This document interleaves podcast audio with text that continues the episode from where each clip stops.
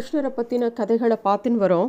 அதில் போன தடவை நம்ம பார்க்கும்போது ராஜசூய யாகம் விமர்சையாக நடக்கிறது யாகத்தில் முதல் மரியாதை யாருக்கு செய்யறது அப்படின்னு சொல்லி தர்மபுத்திரர் ஒரு கேள்வி எழுப்ப அப்போ சகாதேவன் பேச ஆரம்பிக்கிறார்.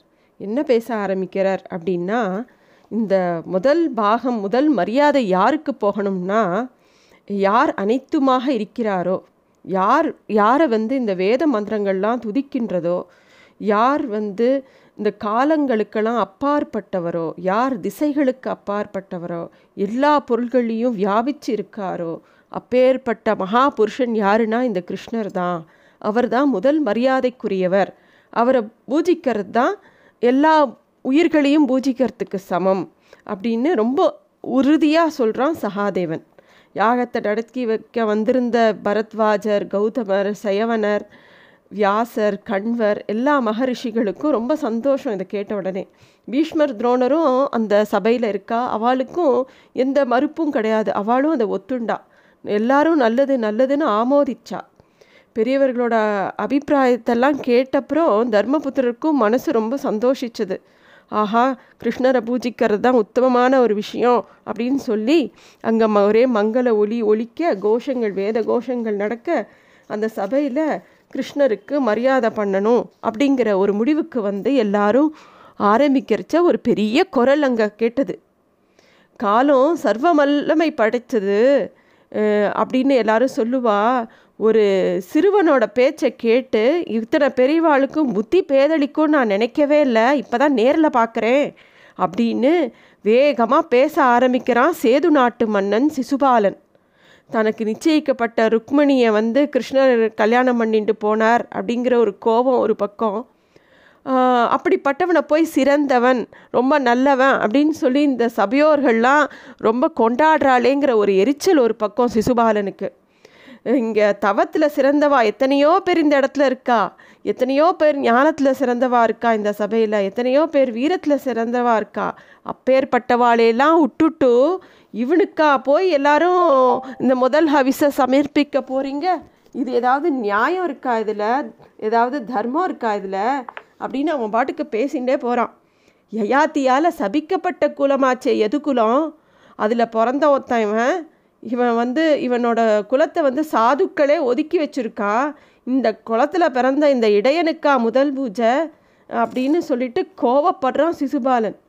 உடனே அவன் இன்னொரு விஷயமும் சொல்கிறான் உங்களுக்கெல்லாம் இந்த கிருஷ்ண மேலே ரொம்ப அன்பு ஜாஸ்தியாக இருக்குது அது இருந்தால் அது உங்களோட தனிப்பட்ட விஷயம்.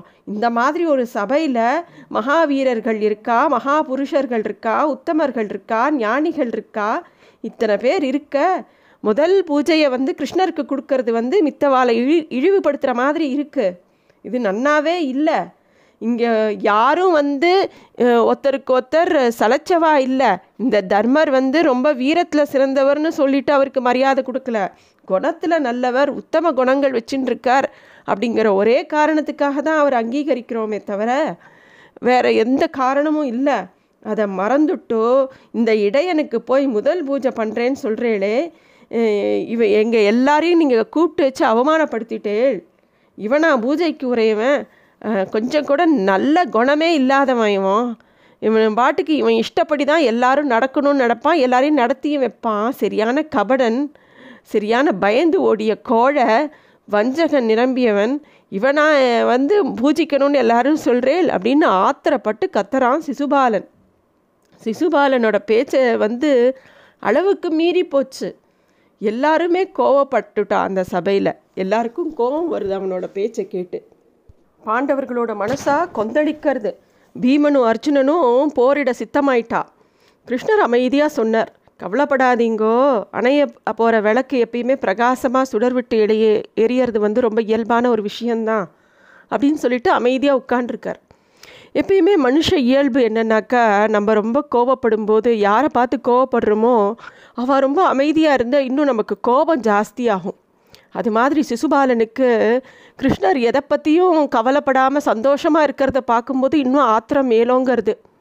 கையில் தன்னோட வாழை எடுத்து கிருஷ்ணரை நோக்கி தாக்க போகிறான் உடனே கிருஷ்ணர் சுதர்ஷன சக்கரத்தை எடுத்து சிசுபாலன் மேலே விடுறார். அந்த க்ஷணமே அவன் அவனோட சிரம் அப்படியே வெட்டி சாய்க்கிறது அந்த சுதர்ஷன சக்கரம். அப்போ கிருஷ்ணர் வந்து அந்த சபையை பார்த்து சொல்ல சொல்கிறார் வருந்தாதீங்கோ இவன் என்னை அடையறதுக்காகத்தான் இவ்வளோ பேசினா? அப்படின்னு சொன்னார். இதுக்கு என்ன அர்த்தம்? எதனால் அந்த மாதிரி சொன்னார் அப்படின்னா பார்க்கடல் நாதனான பரந்தாமனோட காவலர்கள் வந்து ஜெய விஜயா அப்படின்னு சொல்லிட்டு ரெண்டு பேர் காவல் எல்லா துவாரபால காவா இப்போ கூட கோவில்கள் எல்லாம் போனால் பார்க்க முடியும். துவாரபாலக்கா ரெண்டு பக்கமும் இருப்பாள் அவள் பேர் ஜெய விஜயான்னு பேர். அப்போது அங்கே இருக்கும்போது ஒரு சமயம் சனகாதி முனிவர்கள் அங்கே வரா. இந்த சனகாதி முனிவர்கள் யாருன்னா சனகர் சனந்தனர் சனாதனர் சனத்குமாரர். அவள் நாலு பேரும் வரா. பெருமாளை சேவிக்கணும்னு வரா. அவளோட அவளோட விஷயங்கள் அவள் எப்பேற்பட்டவான்னு தெரியாத ரொம்ப சாதாரண மனுஷான்னு நினச்சிண்டு இந்த ஜெய விஜயா அவளை உள்ள விடலை. அவள் உடனே கோவப்பட்டு இவருக்கு இவா இவ ரெண்டு பேருக்கும் சாபம் கொடுத்துட்றா. முட்டாள்களே எந்த இடத்துலையும் நாங்கள் நுழைய முடியும். எங்களை போய் தடுத்துட்டேலே உங்களோட உங்களுக்கு அறிவு ஞானம் எதுவுமே இல்லாமல் போயிடுத்து. அதனால் நீங்கள் பூமியில் திருப்பியும் பிறப்பீர்கள் அப்படின்னு சொல்லி சாபம் கொடுத்துட்றா. அதை கேட்ட உடனே ரொம்ப கலங்கி போயிடுறா ஜெய விஜயா. போய் பெருமாள்கிட்ட போய் பிரார்த்திக்கிறா. பெருமாள் சொல்கிறார் நீங்கள் செய்தது தவறு தான் ரிஷிகளோட வாக்கை என்னால் மாற்ற முடியாது. ஆனால் ஒரு வாய்ப்பு கொடுக்குறேன். என்னை எதிர்ப்பவர்களாக நீங்கள் மூணு பிறவி எடுக்கலாம். இல்லை என்னை பக்தி பண்ணி பல பிறவிகள் எடுத்து என்னை வந்து அடையலாம். உங்களுக்கு என்ன வேணும்னு கேட்ட உடனே அவள் ரெண்டு பேரும் உங்களை பிரிஞ்சு எங்களால் க்ஷண நேரம் இருக்க முடியாது.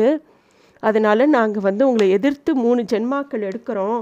ஆனால் நீங்களே வந்து எங்களை திருப்பியும் சேர்த்துக்கணும் அப்படின்னு சொல்லி அவள் பிரார்த்திக்கிறா பெருமாளை. அதோட விளைவாக ஹிரண்யாக்ஷன் ஹிரண்ய கசுபா பிறக்கிறா. பெருமாளும் வராக நரசிம்மமூர்த்தியாக பிற அவதரித்து அவளை சம்ஹரிக்கிறார்.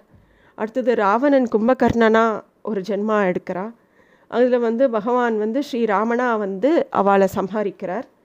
இப்போ மூணாவது பிறவி அதில் ஒன்று சிசுபாலனாவும் இன்னொன்று தந்தவக்ரன் அப்படிங்கிற ஒரு ஜென்மா எடுக்கிறா. அங்கே இப்போ சிசுவாலம் வதம் முடியறது. இப்போ இந்திர பிரஸ்தத்தில் சிறிது காலம் தங்கியிருக்கிறார் கிருஷ்ணர். அப்புறம் துவாரகைக்கு புற புறப்படலான்னு புறப்படுறார். அப்போ வந்து சிசுபாலம் வதம் நடந்துட உடனே சிசுபாலனோட நண்பர்கள் நிறைய பேர் உண்டு அவனுக்கு. அதில் வந்து ஒரு முக்கியமான நண்பன் யாருன்னா சால்வன். அவனுக்கு ஒரே ஆத்திரம் தன்னோட நண்பனோட கல் தன் நண்பன் கல்யாணம் பண்ணிக்க வேண்டிய ருக்மணியும் கூட்டின்னு போயிட்டு இப்போ வந்து அவனையும் கொண்டுட்டானே இந்த கிருஷ்ணன் அவனை என்ன பண்ணணும் அப்படின்னு யோசிச்சுட்டே இருக்கான் அவன். அப்போ ஒரு நாள் என்ன பண்ணுறான் பரமசிவனை நோக்கி தவம் இருக்கான். அப்போ அவரோட அருளால் சௌபம் அப்படிங்கிற ஆகாய விமானத்தை கிடைக்கிறது அவனுக்கு. அதை தான் வரமாக வாங்கிக்கிறான். அதோட துணையோட துவாரக்காவில் போய் போரிடணும்னு கிளம்புறான். ஏன்னா துவாரக்கா வந்து கடலுக்கு நடுவில் அமைக்கப்பட்ட ஒரு நகரம். அதனால் இந்த கடல் கடந்து போகிறதுக்கு பதிலாக இந்த மாதிரி விமானத்தில் போகலாங்கிற ஒரு எண்ணத்தோட அதை வந்து அவன் பரமசிவன்கிட்டருந்து வாங்கிக்கிறான். துவாரகைக்கு இப்படி ஒரு ஆபத்து வரும்னு யாருமே நினைக்கல. கிருஷ்ணரும் பலராமரும் அங்கே இல்லை. அங்கே இருக்கிற மனுஷா எல்லாரும் கவலைப்படுறா கலங்கறா.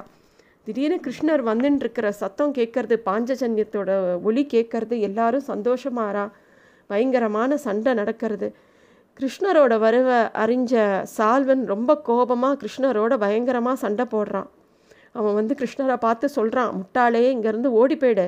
என்னுடைய தோழனான சிசுபாலனை நீதானே வதம் பண்ணின. உன்னை வந்து கொல்லாமல் விட மாட்டேன். அப்படி இப்படின்னு சீர்றான் இந்த சால்வன். அப்புறம் கிருஷ்ணர் சிரிச்சுட்டே அவன் கூட சண்டை போட ஆரம்பிக்கிறார். அவர் சந்தோஷமாக சிரிச்சுட்டே சண்டை போடுறத பார்த்த உடனே சால்வனுக்கு மேலே மேலே கோபம் வருது. நிறைய ஆயுதங்களால் கிருஷ்ணரை தாக்குறான். கிருஷ்ணர் தன்னோட கதாயுதமான கௌமோதகி அப்படிங்கிற கதாயுதத்தை வச்சு சால்வனை வந்து வேகமாக தாக்கிறார். அவன் அப்படியே ரத்தம் கக்கி இறந்து போகிறான் தோழனோட மரணத்தால் பெரும் ஆவேசத்தோட இன்னொரு போர் தொடத்தான் அவனோட நண்பனான தந்தவக்ரன் அவனும் அவன் தான் இந்த மூணாவது பிறவி எடுத்துட்ட ஜெய விஜயால ஒத்தன்.